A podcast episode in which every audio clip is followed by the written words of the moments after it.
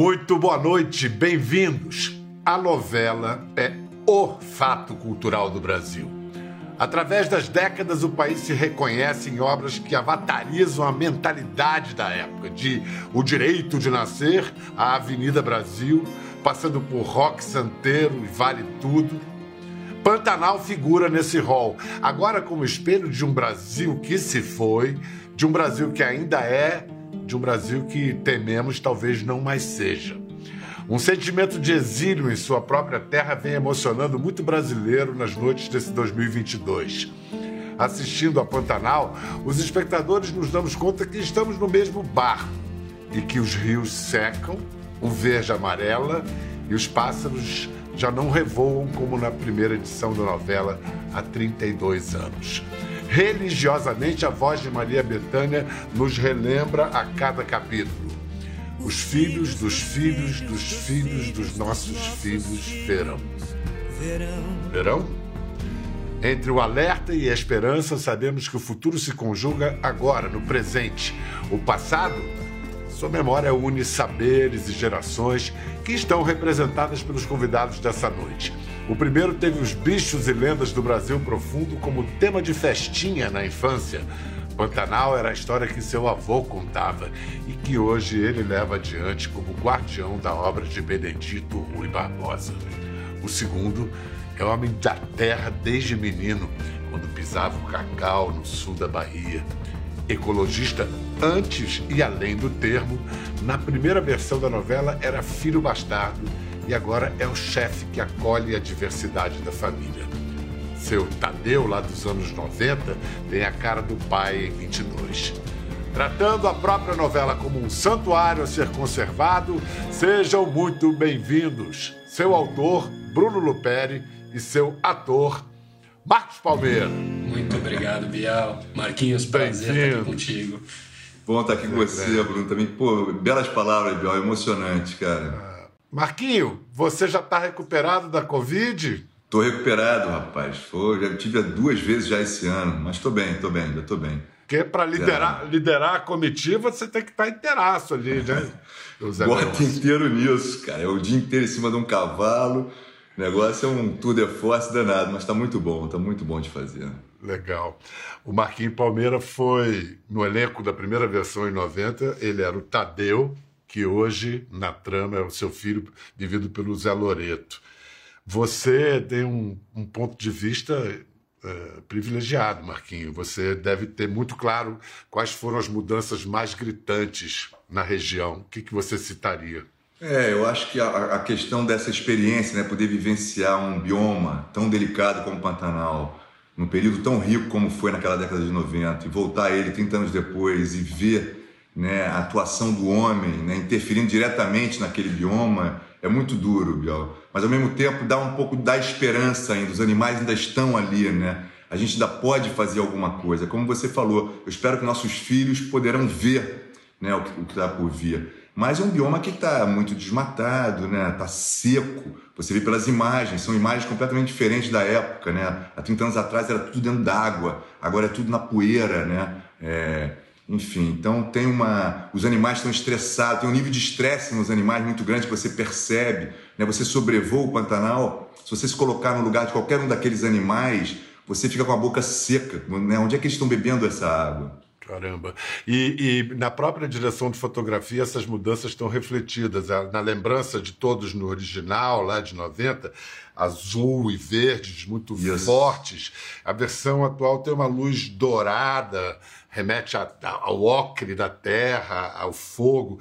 Essa estética já era sugerida você já sugeriu essa estética no texto, Bruno? É, o Pantanal que eu conheci de fato foi esse, né? Eu, eu conheci dois. Primeiro, o Pantanal das memórias do meu avô, das histórias, das promessas que ele fazia de que iria levar todos os netos lá para conhecer aquele paraíso. E eu cheguei ali com 33 anos de idade para conhecer aquele lugar de fato e eu vivi um pouco desse choque. Fiquei, cada barranca de rio eu procurava um pouco aquele Pantanal da memória do meu avô e via que não era bem aquilo que meus olhos estavam registrando, né? Ele não estava presente ali, estava presente enquanto essência, ainda como o Marcos falou, acho que é um bioma que ainda está presente, ainda, ainda há tempo de reverter a, os danos, muitos danos do que, do que foram causados ao longo do tempo, mas é, até nas conversas com a direção eles falaram, surgiu nas conversas com o Balmir, com o Marquinho, com quem viveu a primeira fase, quando o Jaime voltou da primeira incursão dele lá, falou: Puxa, a gente pegou muita água, agora a gente precisava de um terrão, assim, do areião, aquela, aquela, aquela imagem mais, mais vermelha para contrastar. E quando a gente voltou da primeira, da primeira ida, lá da primeira incursão de gravações, foi o contrário. Assim, precisamos água, cadê o, o, o, boi, o boi atravessando, a comitiva cruzando rio, cadê aquela água, aquele verde que a gente não está vendo brotar mais com tanta facilidade. Então foi uma essa estética acaba sendo muito é, retrato do que a gente vê com os olhos lá, né? É, é imposta, imposta pela natureza, não é uma decisão. Olha, vou mostrar uma coisa que nos lembra que esse alarme pela preservação do bioma do Pantanal é, tem pelo menos 40 anos. Isso aqui é um trechinho de um Globo Repórter chamado Agonia da Natureza, de 1979. Aí um dos maiores santuários naturais do mundo, o Pantanal de Mato Grosso, está a cada dia mais ameaçado pela ação humana.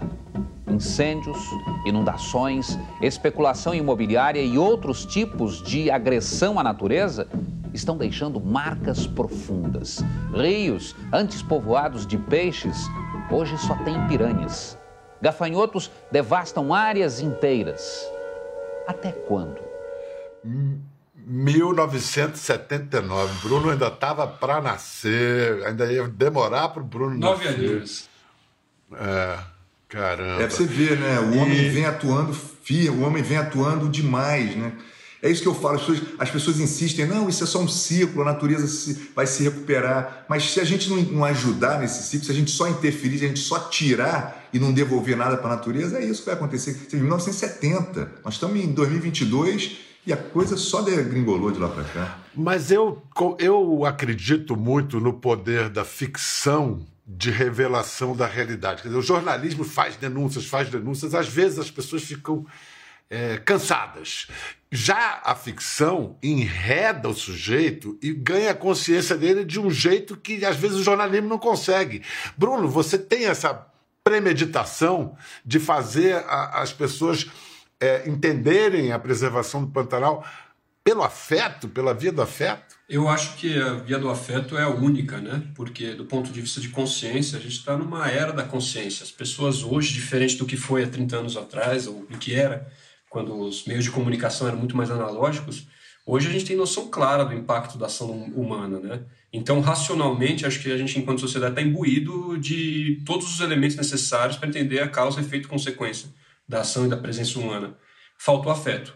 Aí nisso entra a dramaturgia, nisso entra a arte, né? Acho que é a última coisa para conectar os dois hemisférios do cérebro, os dois polos é. que regem a vida, entendeu? Eu, eu realmente eu acho que a arte ela se, se manifesta dessa maneira. Porque também eu vejo de uma maneira meio muito orgânica, tá? Não acho que quando eu olho para aquilo, eu não olho como com maniqueísmo.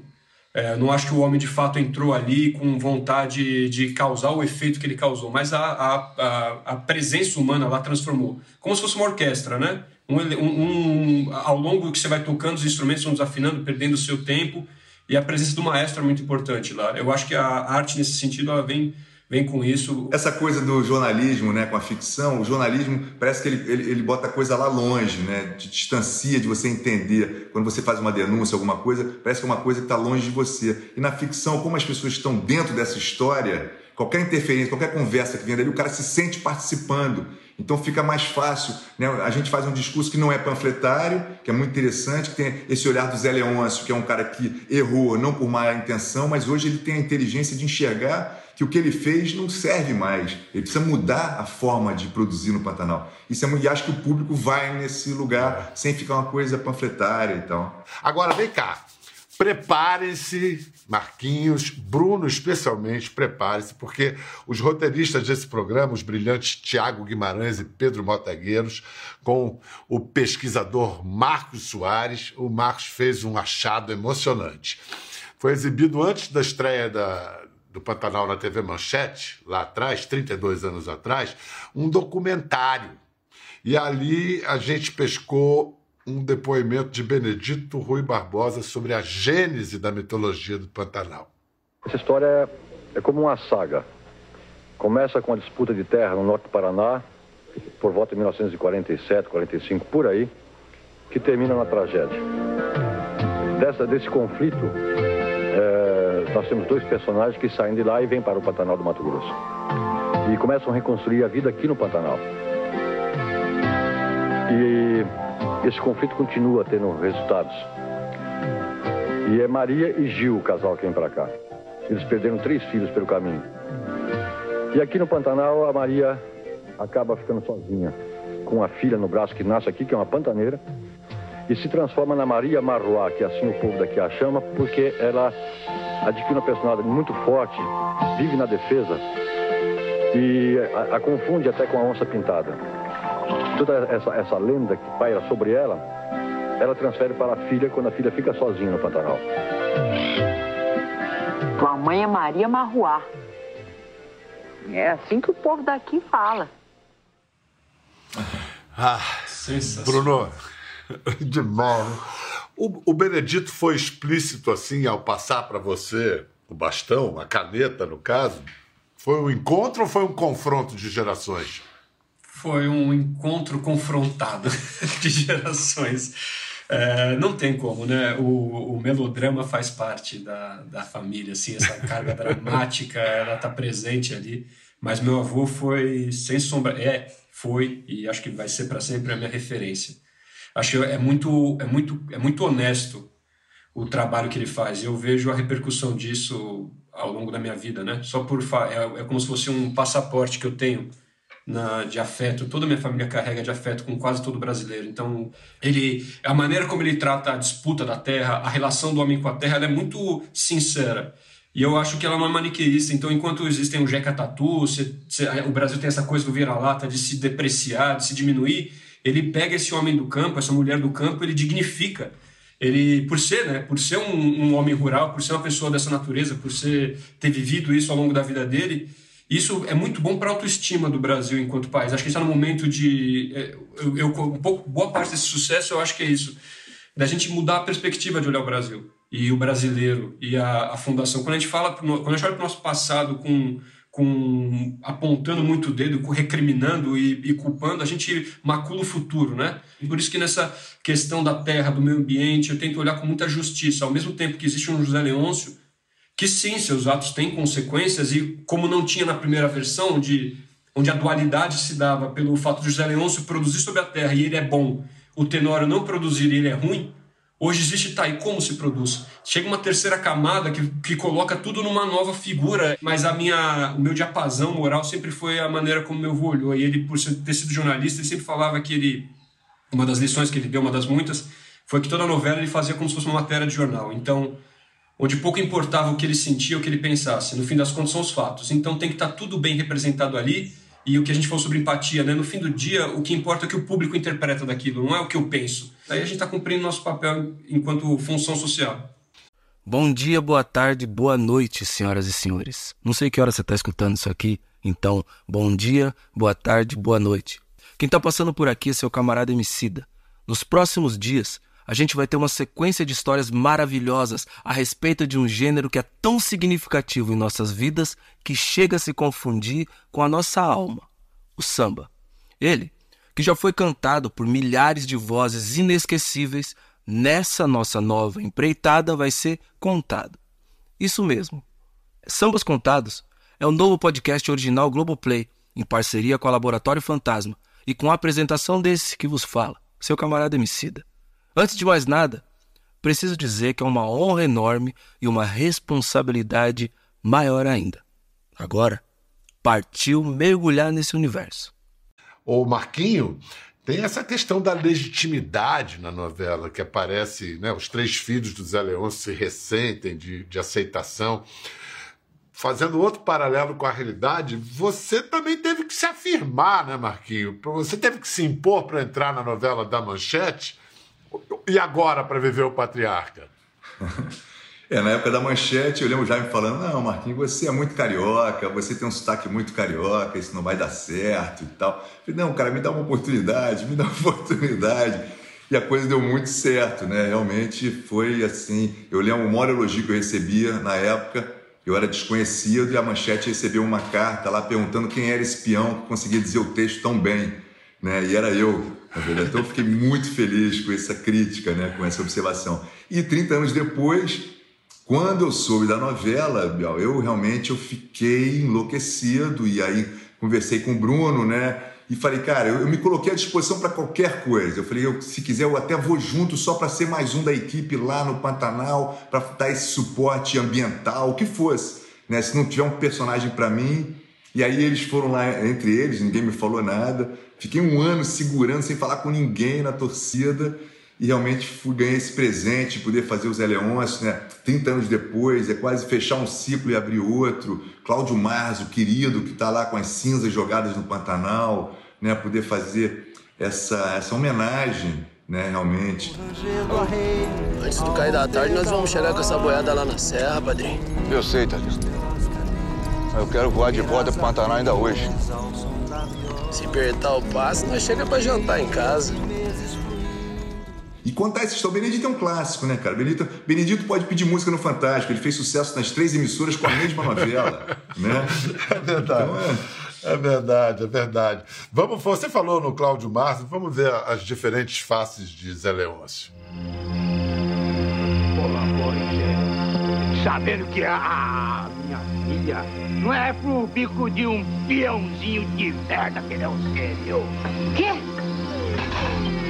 Pois fique saber que esse peãozinho de merda é o meu filho. É o único perder que eu tenho. Engulo o que você falou. Ufa, eu pensava que o seu filho fosse aquele florzinha do, do menino que foi embora daqui com a Juma. Ah, aquele lá não é meu filho. Nunca quis ser. Ele é filho da mãe dele.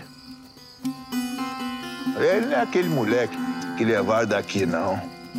Ela levou daqui, ele foi trocado. Na hora de você deitar, vamos? Vamos deitar? Ah, mas eu, eu quero que todo mundo aqui saiba.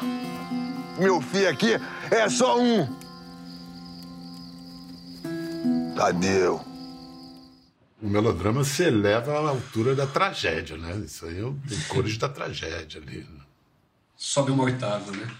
É engraçado porque as pessoas sabem mais da novela do que a gente, né? O público viu tanto a novela, então eles têm uma profundidade da história. Né? Eu, eu, eu sabia que ia dar certo, mas eu não esperava que fosse ser um sucesso tão grande.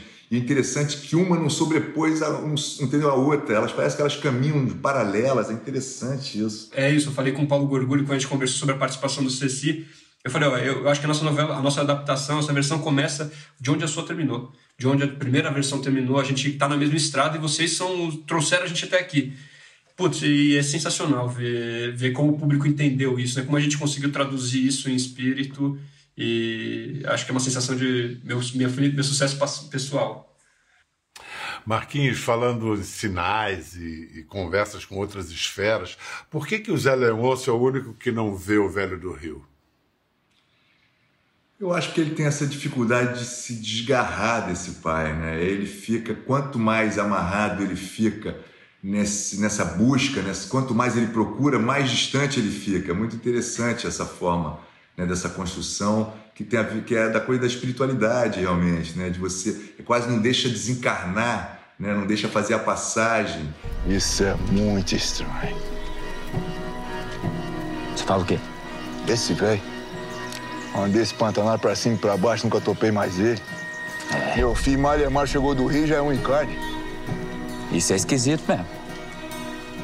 Vamos ter que caçar esse velho pra encontrar o infeliz do meu filho. E vocês vão bater o Pantanal de cabo a rabo, procurar tudo quanto é canto, vão me trazer esse velho aqui. Quem trouxer o velho tem três meses de salário garantido. É muito bonita essa transição depois. Eu não vou dar spoiler aqui, mas é muito bonita essa transição e, e, a dor desse, desse filho, né? Ele é um, a novela fala de são pessoas são pessoas todos são carentes de afeto, né? Todos têm carência de amor, todos se sentem renegados de, em algum lugar, né? A Filó se sente renegada pelos Zé Leôncio, o Tadeu se sente renegado pelos Zé Leôncio, o Zé Leôncio se sente renegado pelo pai. Todos têm. Então, quando vai nesse sentimento, por isso que é um clássico, por isso que é uma novela que dá tão certo, né? Ela, é um, ela pode ser refeita daqui a 20 anos, com outro olhar, que ela vai acontecer do mesmo jeito, porque ela fala de sentimentos humanos, dessa relação da família, da dificuldade. Não existe um herói, a novela não tem um herói, né? Todos são errados, todos são meio errados, são humanos. Aí eles refletem, repensam aquilo que eles podem fazer. Então acho que enquanto o Zé Leôncio não, não aceitar né, que esse pai de alguma maneira partiu, ele não vai conseguir encontrar com esse pai. Né? E não sabemos nem se ele vai conseguir aceitar isso em algum momento. Marquinhos, falar em encarnar e desencarnar, foi, foi difícil para você desencarnar do Tadeu? Cara, Bial, foi, eu comecei a ler o texto, eu só lia como Tadeu. Então, meu, meu Zé Leôncio tinha 20 anos de idade. Eu lia o Zé Leôncio como se fosse o Tadeu. Peraí, calma, não é mais o Tadeu. Já é um homem de, de 50 e tantos anos, já é um homem maduro. Você não é mais esse. Então, foi quase uma psicanálise também para mim, né? Um tratamento assim de entender, de juntar né? Que a gente se sente sempre jovem, claro, né? Somos, mas, é, mas foi. É, eu adoro isso, meu Marquinhos, que a gente só lembra a idade que tem quando olha no espelho, né, cara? Porque, isso, exatamente. Ah, meu Deus, olha só eu, pô! Continuo moleque, né, cara? Vem Muito cá, bom. vamos lá, então. É, voltar no tempo, ver o, o Zé Leôncio de hoje, que era seu filho nos anos 90, ou na verdade seria irmão gêmeo do próprio pai. Vamos dar uma olhada nessa maravilha. Pra que você quis vir aqui, Guta? Curiosidade. Ela largou tudo aqui. Até a arma. A minha fazenda não vai precisar disso. Não sei como ela conseguia viver num lugar desse, viu? Ela nasceu aqui, né, Guta?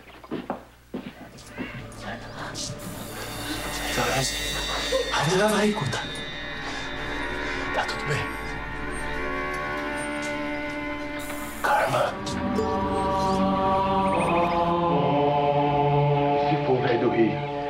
Atira, pelo amor de Deus, atira, Tadeu. Não, Guter. É o velho do Rio. Deixa ela quieta. O que, que é isso, O que, é isso? Vou matar ela antes que ela mate a gente. Não, não, não, baixa essa arma. Baixa essa arma, Sai, Tadeu. Guta. Sai! Tava na minha vida, vamos Tadeu! Embora, vamos embora, por isso mesmo, mulher! Eu vou até o bar com você e depois eu volto. Vamos. É forte, né? Forte, forte.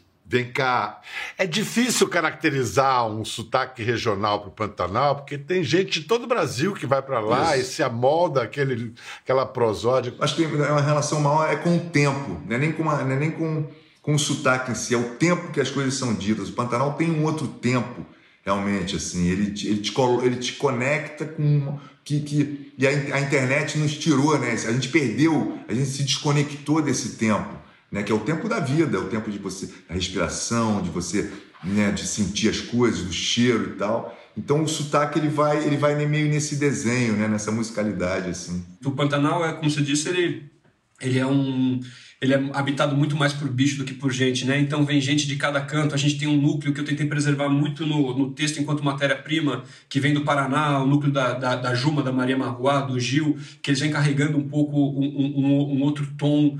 Aí vem um pessoal que vem de Goiás, o Zé Lucas, o Zé Leôncio, o velho Joventino passaram pelos rincões do Brasil. O, velho, o José Lucas nasceu em Goiás, depois tem o, o Tibério, já que, como o Guito vem trazendo um pouco esse cara um pouco mais mineiro, um Trindade que vem de outro canto, um pessoal do Mato Grosso, Mato Grosso do Sul, de Pantaneiro Nato, o mais, o mais, mais presente ali é o Tadeu, é a Juma.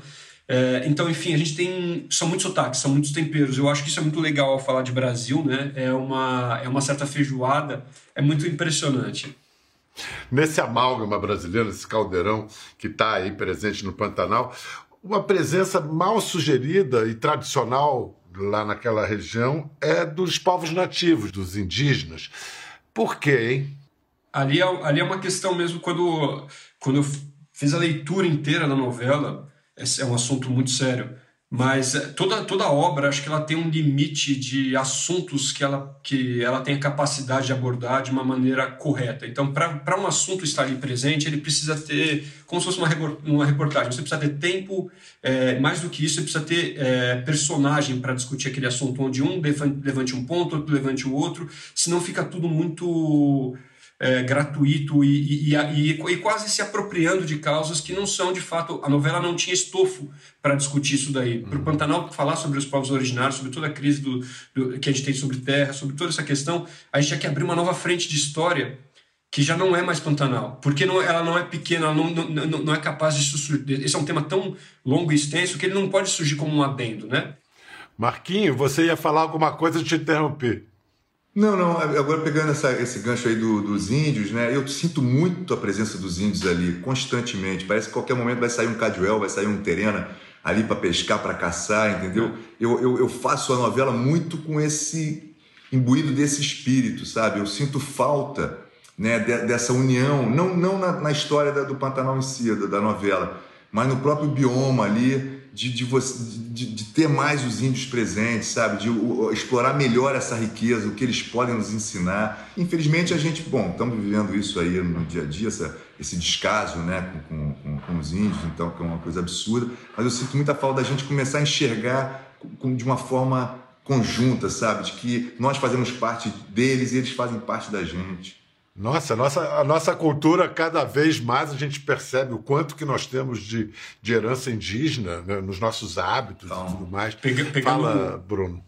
Um gancho do que o Marquinho trouxe, que eu acho fundamental, eu acho que sim, o, o nosso, a, a, nossa raiz indígena, a nossa raiz é, de país está presente, inclusive, no mito fundamental da novela, que é o encantamento do velho Juventino no Velho do Rio.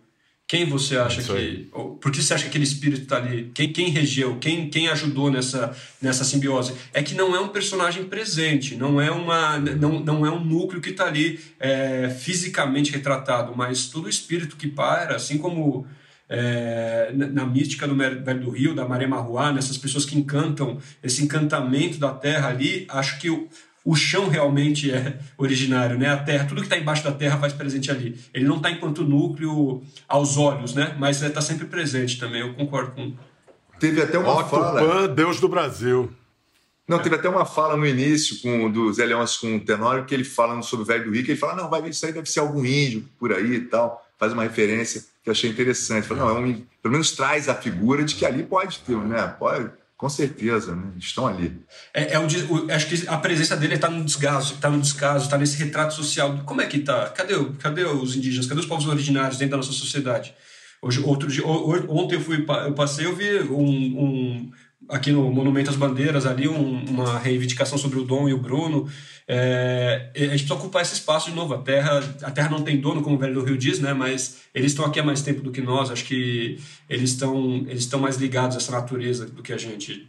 Temos que refletir sobre isso. Marquinhos, o que, que você guardou de memorabilia lá do, do de, de, de 1990? Você tem fotografia, coisas da, dos bastidores da gravação de 90? Eu tenho grandes amigos, né? Fiz grandes amigos naquela época, até hoje, né? Vários, vários, né? Tenho. Eu acho que eu tenho uma chaparreira que eu usava na época, eu tenho essa chaparreira ainda, né? aquela calça de couro do, do, do, do Tadeuzinho.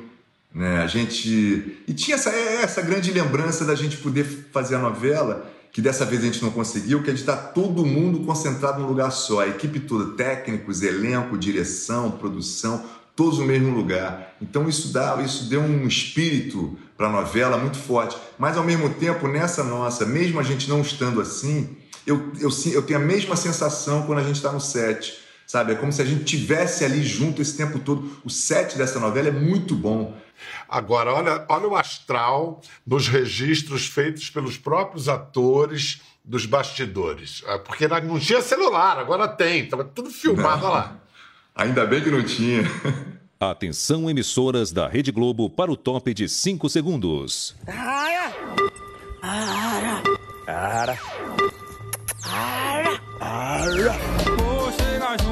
Sentir o seu perfume. É minha sina, é a força da natureza. Mulher bonita é a fraqueza dos vaqueiros desse mundo. Se a paixão, toca. Aô, turma! A viola, violeiro e o amor se toca. Ô, Zé Leão, você tá tocando viola. Ô, Pelé! Aí, Pelé, ó. Tá vendo só? Eu quero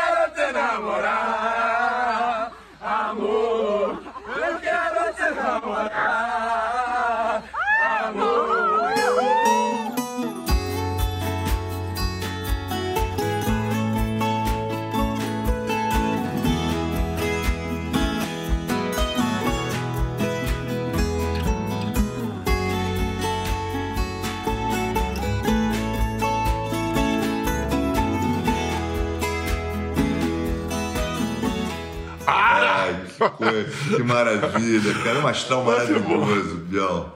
Astral maravilhoso. É bom ver que alguém se diverte.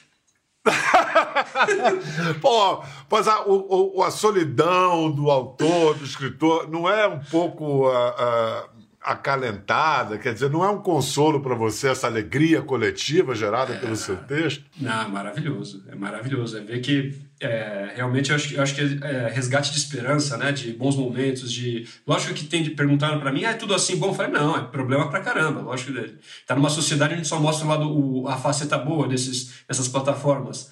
Mas isso são essas facetas boas que são verdadeiras reais que sustentam, inclusive, nos momentos difíceis, porque foi muito perrengue. A gente tinha uma, uma ideia de que seria mais fácil fazer essa novela hoje com logística, com tecnologia, com comunicação. Pelo contrário, são, é, é, acho que é o grande retrato de toda a época, né? O meu problema parece muito maior. Antigamente era mais fácil, aquele espaço idílico de passado. Agora não, a gente está tendo muitos problemas. É, de uma fazenda que eles ficaram tudo na Rio Negro, numa fazenda só. Hoje são quatro fazendas, três horas de locomoção de um lugar para o outro, não dá para ficar junto, enfim todo tempo tem seus dilemas, né? É isso, gente. Junto de toda graça vem desgraça, e junto da desgraça vem é. graça, e essa ambivalência aí é o que a gente tem que lidar na vida. Então, Marquinho, depois de você tá Deus, é Leôncio, Barba deixa crescer, o papel que te espera daqui a 30 anos, já está contando com isso? Imagina eu com 80 e tantos anos poder fazer esse velho isso, seria maravilhoso, né? Eu adoraria poder fazer tudo isso, recontar essa história. Eu acho que ela tem fôlego para isso né? É, é para mim é como é uma releitura, né? quando se faz um Shakespeare no teatro. Acho que o Benedito pode, possibilita sempre essa releitura, né? esse novo, ele é sempre novo, ele é sempre novo, é impressionante. Eu adoraria, Biel, isso aí. Ah, ele é sempre novo porque, como você disse, a novela trata dos temas clássicos da, da questão, das é. questões básicas da natureza humana, da aventura humana. Então, realmente não, não envelhece isso. E você, Bruno, você acha que, que Pantanal vai se desdobrar? Pode dar outras, sei lá, uma série, um longa, ou a gente vai ter que esperar esse próximo remake? Olha, eu acho que a história como um todo ali, ela tá bem contada nessa versão. Eu tenho o nosso tempo ele tem muita ânsia por desdobramentos, né? E eu acho que a gente, enquanto autor, a gente tem que ter a humildade de reconhecer quando o ponto final chega. Essa história tem um ponto final muito bem estabelecido, mas esse universo ali não. O universo não. Assim, existem outros pantanais, existem outras histórias, existe um Brasil a ser revisitado. E eu acho que até função do, das novas gerações olharem para isso daí. Então, mais do que um continuar nesse revisitando essa obra, que vai ser um baita um prazer se for ter daqui a 30 anos, em qualquer emissora me chama. Bom, eu espero estar aqui para ajudar também, porque é uma história espetacular, é universal, tem o seu aspecto universal e atemporal. Mas eu acho que a gente tem que. Acho que o que fica para mim, o grande residual desse trabalho é o quanto é importante a gente olhar para o nosso país e voltar a nossa luz para a nossa essência. Então, gostaria de, enquanto autor, poder também encontrar novas histórias é, novos pantanais, revisitar outras histórias também, mas acho que cumprindo meu, meu ofício de, de dramaturgo ali, que é, é sincronizar o momento com o coração, né? sincronizar o futuro, é, o que essa mensagem de futuro. Pantanal tem isso muito bem. Para mim foi um tem sido um pós-doutorado. E a outra lição que a gente tem de Pantanal é que a repetição, quando bem feita, não é repetição, é renovação, é uma espiral é sempre ascendente e por isso a arte é inesgotável. E não por acaso Zé Leôncio sempre pede a mesma música: toca Cavalo Preto, toca Cavalo Preto. É isso aí. Obrigado, Bruno Luperi. Obrigado, Marcos Palmeira. Muito legal. Vida longa ao Pantanal. Até a próxima. Um cavalo preto, um nome de ventania, um laço de doze braças, do couro de uma novilha. Tem um cachorro bragado, é pra minha companhia. Sou um caboclo folgado, ah, eu não tenho família. Quer ver as fotos e vídeos que comentamos aqui? Entre no Globoplay, busque a página do Conversa e assista o programa na íntegra. Até a próxima.